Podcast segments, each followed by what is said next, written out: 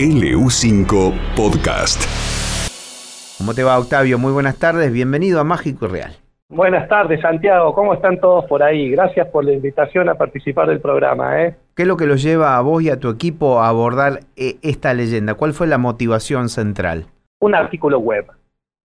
Mira, este, yo estaba preparando una, una historia sobre el Nahuelito, para, el, Lucumar es mi tercer largometraje, y yo estaba preparando una, un guion sobre el Nahuelito y me encontré en internet con un artículo web que se llama El viejo hombre del bosque. Realmente ahí fue cuando descubrí a Lucumar.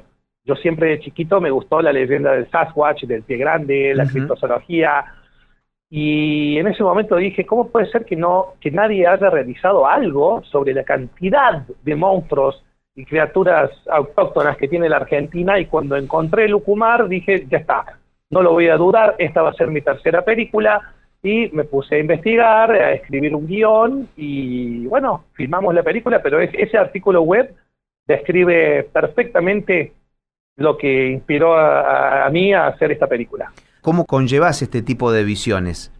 Allá, en Salta, todo el mundo prácticamente eh, son, son muy creyentes en el Ucumar. Allá no es un, mito o algo para, para asustar a, los niños. Es lo que vos dijiste al principio es realmente la trama de la película. El oso andino. El oso mm. andino. Esa es la trama de la película. La película es un, un, par de, son un par de biólogos y una bióloga que están en la selva norteña instalando cámaras de foto para tratar de comprobar o verificar la existencia del oso andino, que como todos sabemos está en el límite con Bolivia y también está en Perú, pero en Argentina, no, en Latinoamérica, sobre todo en Argentina, no hay, no hay úrsidos. El único es este oso andino. Entonces, ellos cuando se van de la selva, a, eh, vuelven al, pueblo, la, la película está situada en Metán, al sur de Salta, eh, ahí en un bar ellos se enteran por los eh, aldeanos de la existencia de Lucumar y le irán contando a estos biólogos cinco avistamientos reales de la criatura, y esa, es la película, son cinco cuentos que atraviesan esta trama de los biólogos, y hay uno que hace referencia a lo que dijiste vos al principio, que es el origen de Lucumar en la época precolombina del imperio inca. Qué interesante. Y, a ver, ahora me surge otra pregunta, eh, porque nosotros tenemos entendido que en algún momento histórico también en, lo que fue, lo que hoy es el territorio de Argentina, estuvieron estos osos de anteojos. No, no, no, yo, eh, yo hago referencia a eso, será cuestión del espectador de, ver si realmente el oso llega o no, porque la ah, teoría... bien la teoría que hay, que es la que, la que responde a Lucumar o Ukumari, como se lo conoce en otras lenguas, tiene varios nombres, este, este, este mito del hombre oso, es justamente ese, que quizás hay una colonia de osos o quizás hay un oso peregrino, si querés decirlo así, oh, que ha bajado por la selva desde Bolivia hasta, hasta la Argentina y obviamente que el ciudadano argentino al saber que no hay osos en el país y de repente está caminando por la selva de Salta y ve un oso andino erguido, lo primero que va a decir es, ahí está el Ucumar, rajemos. Uy, yo ya quiero ver esa película. Ya, ya la quiero ver, ya quiero ver esa película.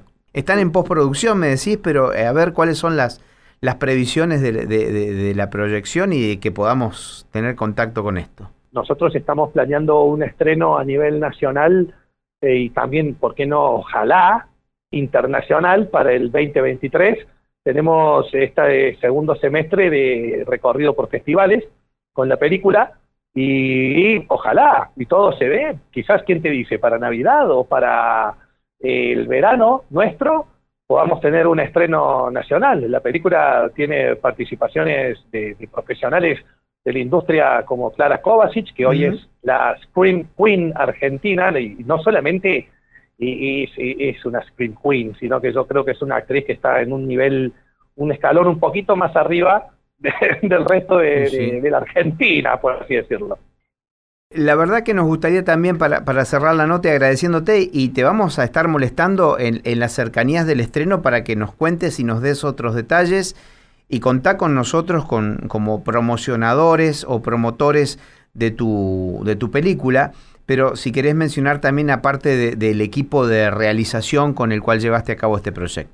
Tengo que agradecer muchísimo a la provincia de Salta, en especial también a la, ciudad de Metán, que fueron quienes nos abrieron las puertas para poder instalar un, equipo de cine allá, y eso es lo que corresponde a alojamiento, eh, comida, traslado. Eh, ellos realmente vieron, vieron el potencial que tenía la historia y la película, al igual que, las actrices y los actores que, apuestan a esto y ojalá nosotros podamos, eh, con este estreno y con esta película, instalar un, nuevo cine argentino de terror que tenga que ver con esta, esta fauna mitológica autóctona que tiene el país que es eh, inalcanzable y la cantidad de, criaturas y cosas. Yo cuando, te repito, cuando veo estas cosas digo, no puede ser que nadie, que ningún realizador audiovisual haya hecho algo que tenga que ver con, estas criaturas. Entonces esperemos que, eh, la industria argentina abra un poco los ojos y empiece a auspiciar más al, al, cine de terror, al cine autóctono y a producciones tan federales y tan argentinas como va a ser el Ucumar, como ya lo es. Ha sido un placer enorme, enorme haberte entrevistado, Octavio. Eh, puede llegar a ser, como digo yo, un antes y un después en el, en el cine de género argentino. Muchísimas gracias y un gran abrazo. A ustedes, ¿eh? Muchas gracias. LU5 Podcast.